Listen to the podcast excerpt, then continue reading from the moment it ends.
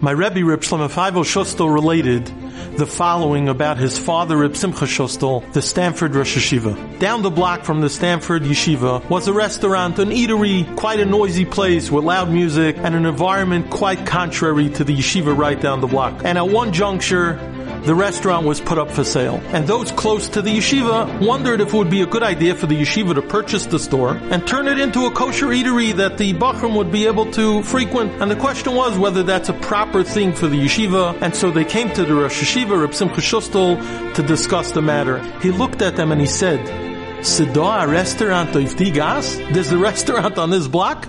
Reb Simcha had no idea that there was a restaurant located just feet away from his yeshiva, despite the fact that his own apartment had a window that was diagonally across from the restaurant. That was the level of prishus, of detachment that Reb Simcha had. But the postscript, I think, is even better. His grandson told me that Reb Simcha lived in a building where the layout was such that the steps to the street were located right near his apartment. And yet every single day Reb Simcha would take an elevator to the other side of the building and he would go out the steps on that side of the building. And on Shabbos, when he couldn't use the elevator, he would walk all the way around despite it being a circuitous route and he would go out of the building on the other side. And someone once asked him, about this seemingly perplexing custom of his. And he answered that the other exit was just a bit closer to the yeshiva than the exit near his apartment. In his language, abyssal vener gagas a little less of the street. And that warranted the detour, so to speak, to enter the building through the other door. And I was thinking,